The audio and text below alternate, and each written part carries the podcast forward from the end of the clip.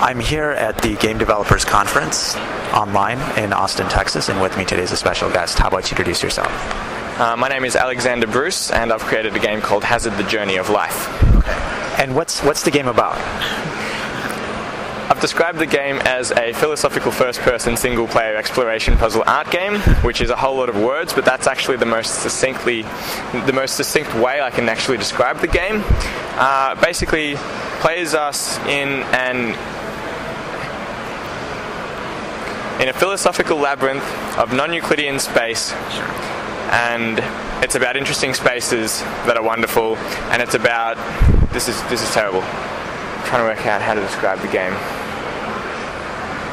It's an impossible game to describe.Ure. Well, there's a YouTube video, hopefully. Okay, yeah. Awesome. So, I'll attach that with the interview to make it.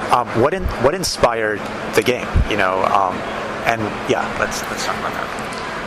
The inspiration for the game came from breaking down a whole lot of conventions that I didn't enjoy in other games. Yeah. You know, so for example, the game has no death in it because I was playing Portal wondering why my character could die when they're making this really immersive world otherwise. Like, that's something very game-like attached to something that's trying to be really immersive. So I'd go, all right, in my game, I don't want any death. And then I'd have to deal with all of the design issues that came up as a result of that. And, you know, menus in games. I was like, why do games need menus? I'm not going to put any menus in my game. Yeah. And as a result of that, that changed how I had to do certain things. And after you've made enough of these different design decisions, you're going to end up with something completely bizarre. Yeah. Well, what other design decisions did you make that were in contrast to what you didn't like in other games?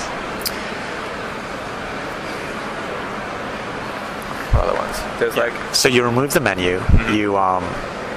You didn't remove death. Anything else? I removed the menu. I removed death. I didn't want any tutorials in the game.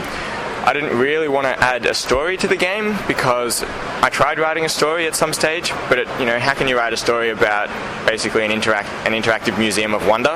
Yeah. You can't. There's nothing that explains why you're running around in a non-Euclidean labyrinth or why geometry is completely messed up. So I then decided to add philosophy to the game because I had a whole lot of justifications as to why I was making all of these things. Playtesters weren't understanding a lot of that unless I was sort of there standing there telling them all of those things. Yeah. So as a solution to that, I was like, I'm just going to start signposting the games, putting some of my philosophies around the place. Yeah. And people found that really interesting. So, I then that made building puzzles a whole lot easier because I'd be like, I have an interesting mechanic that I want to convey. I'll come up with some philosophy for it, or I have some philosophy that I need to convey in the game. Now I can just come up with a puzzle for it. And that worked to an extent, but initially, the puzzles were sort of just, splayed around randomly, and there wasn't a whole lot of flow there, so to fix up the flow, I then went with this whole life theme where, at birth we know nothing, and, as we progress through life, we sort of learn in a very touchy-feely way. Eventually, just making choices isn't enough. We need to, start solving problems. Life gets more difficult, etc. So I had that whole progression going there. And then I started working with psychology as well, so saying, all right, well... in a commentary for Portal, one of the things that they stated was that in first-person shooters, it's really hard to get players to look up. And they had, all their design solutions around that, like putting in a half ladder, etc. What I found interesting was that players wouldn't look up. So I was like, all right, well, I'm going to make a puzzle in my game where all the player has to do is look up to find a path, knowing that players won't do that. Players aren't going to turn around, players aren't going to look up, players aren't going to look through darkness, etc. And that's what can give you this... really interesting feeling of, oh, how have I been missing all of these things? Like, my psychology is totally wrong. I came with the wrong expectations. The game has now broken down all of my expectations of a normal game and built it back up with all of these lateral systems. And so when you say philosophy, what do you exactly mean? Are you talking about philosophical quotes? What do you mean by, this philosophy type game? So the philosophy in the game, I've had a bunch of people ask, they're like, is it philosophy from, like, Nietzsche? And I'm like... No, my philosophy is all sort of a practical philosophy. Like, I have a very positive view of the world, so if I see a challenge, I'll try and, I'll work out how to spin that positively. I'll see it in a positive light. And so I decided that And you wanted to communicate that positive philosophy in the game itself. Is that what you're talking about? Yeah. So like one of the quotes in the game, for example, is taking the first step can be harder than the rest of the challenge, which is metaphorically related to the action that the players have just done. And so after every choice and after every puzzle that the players solve, they'll get little philosophical quotes that sort of explain what they've just done in a very positive light. Things where you can then take that information and change how you think about, you know, challenges in your own life. So for example, that sounds really bizarre and abstract, but I've had people with depression play the game, they have a really negative view of the world, play the game, and as they're overcoming all of these challenges, they're like, this is making me feel really good because I'm getting through all of these hard things and getting positivity out of it. Yeah. Now I can sort of start adjusting how I view things in my life. Did you modify the gameplay any to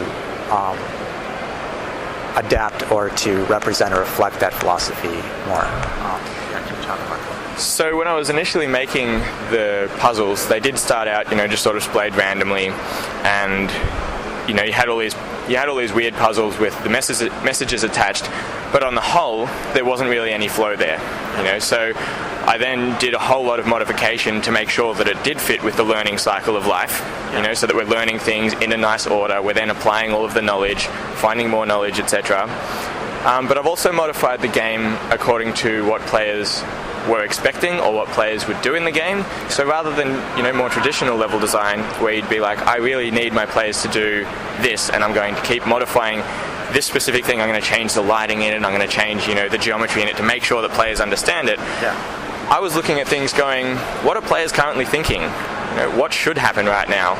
That's what happens. So that way you can have these completely abstract and lateral systems, but you can have things that feel really intuitive to people. Yeah. You know, it's not all perfect yet, but by the time the game's released, that's how it's going to feel. Players will just intuitively understand this four-dimensional space. And what were some of the other design challenges that you faced while you're developing this, and did you do playtesting while you're developing it? So some of the design challenges that I faced, because it is such an abstract game, it's really difficult to try and get players to appreciate that and not just view it as some, oh, this is an abstract game, you know, it's bizarre, it's going to be completely against me, I'll only be able to play it for 5 minutes before I get sick of it, etc., which, you know, a lot of prototypes sort of start out as. Yeah. Overcoming that was a very big challenge. Overcoming people's aversion to a game about life and philosophy was a massive challenge. You know, I've had so many people tell me that I'm pretentious, but I'm not trying to sort of tell people how they should live. Yeah. I'm just making a game that's a little bit different. You know, and another one is, you know, non-Euclidean space is a very confusing concept, so I need to portray all of that in a way that isn't confusing to people. You know, they just after enough time, they understand how the world works, and they can just accept it. They can accept that space is completely meaningless. They shouldn't, you know, think, oh, I'm stuck. Where am I going? As they would in a normal game, because the game's all about exploration. If you don't know where to go, start exploring. And did you put in the non-Euclidean space as a way to reflect philosophy some more, or was that just a different motivation behind that? The non-Euclidean space went in there. So this game started off mechanically about being about dynamic geometry, sort of portraying why people should find this geometry system interesting. So for example, that's similar to how Portal started, as in we want to work out what we can do with portals, or Braid going, we want to work out what we can do with time. Yeah. I wanted to know what I could do with geometry. And as I was doing that, I decided that space was just as important as geometry, so I started making non-Euclidean space as well, and they sort of bounce off each other. And the philosophy actually came in after all of that, you know, to relate to some of these different, you know, scenes. So like why you've got, you know, multiple paths that can wrap back to the same place. It doesn't make sense just as non-Euclidean space. It does make sense when you start associating philosophy with it. And when you talk about the design challenges and people like just saying, oh, they might just play for 5 minutes and move on, how did you resolve those issues? Or did you figure out a way to do that yet? So I got over the issue of people playing for 5 minutes and then just quitting by making sure that within 5 minutes, at any stage of the game, you are seeing a whole lot of wonderful things, you know. Some people don't like exploration games, which is fair enough, you know, they don't like the act of exploring. But when you're running around finding all of these bizarre, interesting things, that's the reward for exploring. Okay. So the fact that you can run around and then find a four-dimensional art gallery, which you've never seen before, is enough of a reward to say, well, what else can I find in this game? Yeah. And what other changes did you have to make to overcome any other design challenges that you faced while you were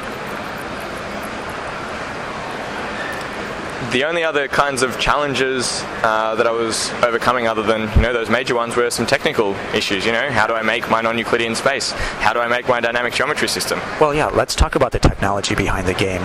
What did you do to, or yeah, what system did you use to actually develop the game, and what were some of the changes or challenges you had to overcome technically to convey the game design that you wanted?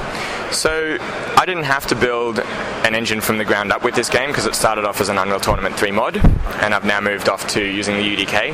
And that probably sounds a bit bizarre, because the game is not Unreal-esque at all. Yeah. But that's what I found interesting. Having this complete tool set meant that I could find a bunch of things to break. So as much as I was looking at different conventions in games and wanting to break them, I was also looking at how tools were set up in the Unreal Engine, working out how I could break them as well. So, for example, the lighting system in the game is all negative lights. And so I would put lights down, and then rather than being like, what happens if I set the brightness to 2, I was like, what happens if I set the brightness to negative 1,000? And I'd find out that the Unreal Engine wouldn't allow that. So I'd be like, I'm still interested in that concept now. So because I had this complete engine, I had a whole lot of things that I could tinker with and break, whereas had I started from the ground up, I would have only known the kinds of things that I wanted in the game, and that's only that will lead you down one path. It certainly won't lead you to this game. Okay. And what are other, I guess, suggestions you have for game developers looking to do an innovative game or something interesting? Some people will disagree with this, but I believe that you should really question a whole lot of conventions. Should why should you have menus in games? Can you convey that better? I know that over the past several years we've seen a lot of people experimenting with removing the HUD from the game by portraying it better in how the artwork is done. They've still got menus. The example I gave before was Portal, where you could still die. Yeah. I'm sure that they could have solved that in a different way. I mean, you have a gun that can shoot portals. Surely if you fall down somewhere, you can just get yourself straight back up there. It makes puzzle design really difficult, because it's really easy to make puzzles where it's like, there's a gun shooting you, you need to work out how you get past it. When you remove death, you can't have any threats like that, but what that does is it means that you end up with puzzles that are based more around the figuring out element rather than the skill element of like, I know how to solve this puzzle, now I need to work out how to run over there and get the box there fast enough. And that's fine, but there are other kinds of puzzles. What we see in games is only one kind of puzzle compared to the kinds of puzzles that we see in the real world. So my advice to other people as well would be, some experimentation is a good thing, even if you don't really know where you're going, because that's how I ended up with Hazard. That's how Braid ended up being interesting as well, because of the way that Jonathan Blow implemented some of his time mechanics. He'd be like, oh, now I can do this with it, now I can do that with it. Make interesting things and really try to explore them before you just throw them away and say that's not going to be commercial. Yeah, and can you talk about your design process then, and maybe how you've changed it since you initially started to actually discover some more innovations or invent more innovative types of games? Mm-hmm. My design process is a purely iterative one, so I'm going to start out with the most basic idea that I can. It's not even a game, it's just something interesting, something I find interesting. So for Hazard, it was this dynamic geometry system. I wanted to see what I could do with this. For Braid, it was time. For Portal, it was portals. Yeah. And then I built the rest of the game out of it. It's not enough to take this really interesting mechanic and then throw it into a normal game. That's like making a normal game but making a really unique art style. You may grab people's attention with it, but you're not going to hold it for very long if they're just playing a normal game. So when Portal was released, one of the things that I saw was people making mods with the Portal gun, saying like, aha, we beat Portal 2, we've now got the Portal gun in Deathmatch. The reason Portal wasn't released as Deathmatch is because it's nowhere near as fun as Portal exists now, where it completely explores all of the concepts, So I started off similar kind of fashion. I had this geometry system. I threw it in a game, in a deathmatch game, because I was working with Unreal, and decided that it wasn't as fun trying to kill people as it was just exploring what this geometry system could do. Yeah. So it's all an iterative process, and you're playtesting the whole time to work out whether other people are finding it as interesting as you are, and then working out how you can, working out all the interesting bits that they're finding, and doing more of that and less of the non-interesting things. Are you aiming for a different feeling while you're playing this game then? How do you determine that this game is fun enough or unique enough, aside from the playtesting? Is there some kind of internal compass that you're using to determine whether something's good? It's interesting that you've used the word fun there. I was never aiming for fun, I was aiming for interesting. And normally that's bad in games, you know, people will be like, interesting is bad, fun is good. Fun is just one verb, you know, we can go with more than that. That would be like if every movie, if the only way to describe movies was blockbuster, yeah. You know. I feel that we can go outside of that, and we're certainly seeing a lot of that. Yeah. You know, that game company, you know, starting with feeling, or Alec Kaluka starting with, you know, characters, you know. Yeah. Those are the things that he finds interesting. I was aiming for interesting spaces more so than fun spaces, you know. Things where you can do, like, there's a reason people go to museums. There's a reason people look at art. They're not having fun while they're looking at art. Yeah. They're being really interested, like, they're interested in all the strokes that people did and what someone painted, etc. And is there anything else you have to do to figure out new ways of new interesting things or new interesting experiences then as you're designing games, or is it you just take it as it comes depending on what the interesting topic is at this point? I just take everything as it comes, you know. The way I get my base mechanics a lot of the time isn't even from looking at other games. Yeah. You know, it's very similar to Shigeru Miyamoto taking, you know, gardening or, you know, playing with his dogs as inspirations for why we should make games. Yeah. You know, so for other things, it's just looking at things that I find interesting in my life and saying, that would be really interesting if I made a game about that.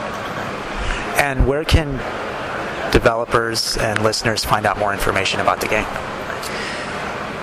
I have a website. It's www.demruth.com, so demruth.com. There's a link there to Hazard. There's a demo on the UDK Showcase website, but the demo is now old, so I've fixed a bunch of issues that were in the demo. Sure. You know, I'll have a new demo coming when the game is finished, but the one that was there will give people a feel of it. They just need to make sure that if they're playing it, they can accept that it was a work in progress, early version.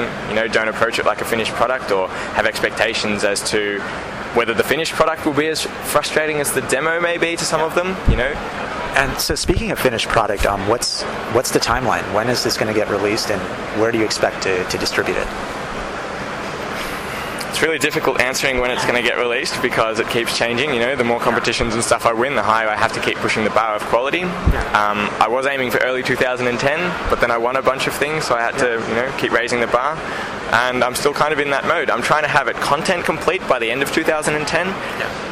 I'm not going to release it immediately once it's content complete. I need to do, you know, heaps of testing, heaps of polish, etc. still, so the answer is when it's done, pretty much. Okay, so what do you mean by competitions, raising the bar or delaying stuff? Can you talk about that more? What's inspiring you? What's changing? Why is it changing your timeline and stuff like that? Is it just the feedback from people coming and playing it and you watching them, or what? So when I started working the game, it was just a student. It was just a student project. Yeah. I wasn't aiming to have it as a student project. I was just trying to make the best folio piece that I could. Yeah. But once you start winning competitions, you go, all right, well, there are an audience of people who are really loving this. How can I capitalize on that? You know, sort of work out all of the things that make more people not like it and fix all of those. And the more competitions you win, the more you end up looking at things going like, it would be a waste to take all of this exposure and not make the game the best that it could be. Okay. You know, so the fact that I was winning competitions took me from just being, you know, a student to then just being some dude making a game to being like, I need to make this the best thing that I can, you know, to capitalize on all of that exposure. Okay. Cool. Thank you very much.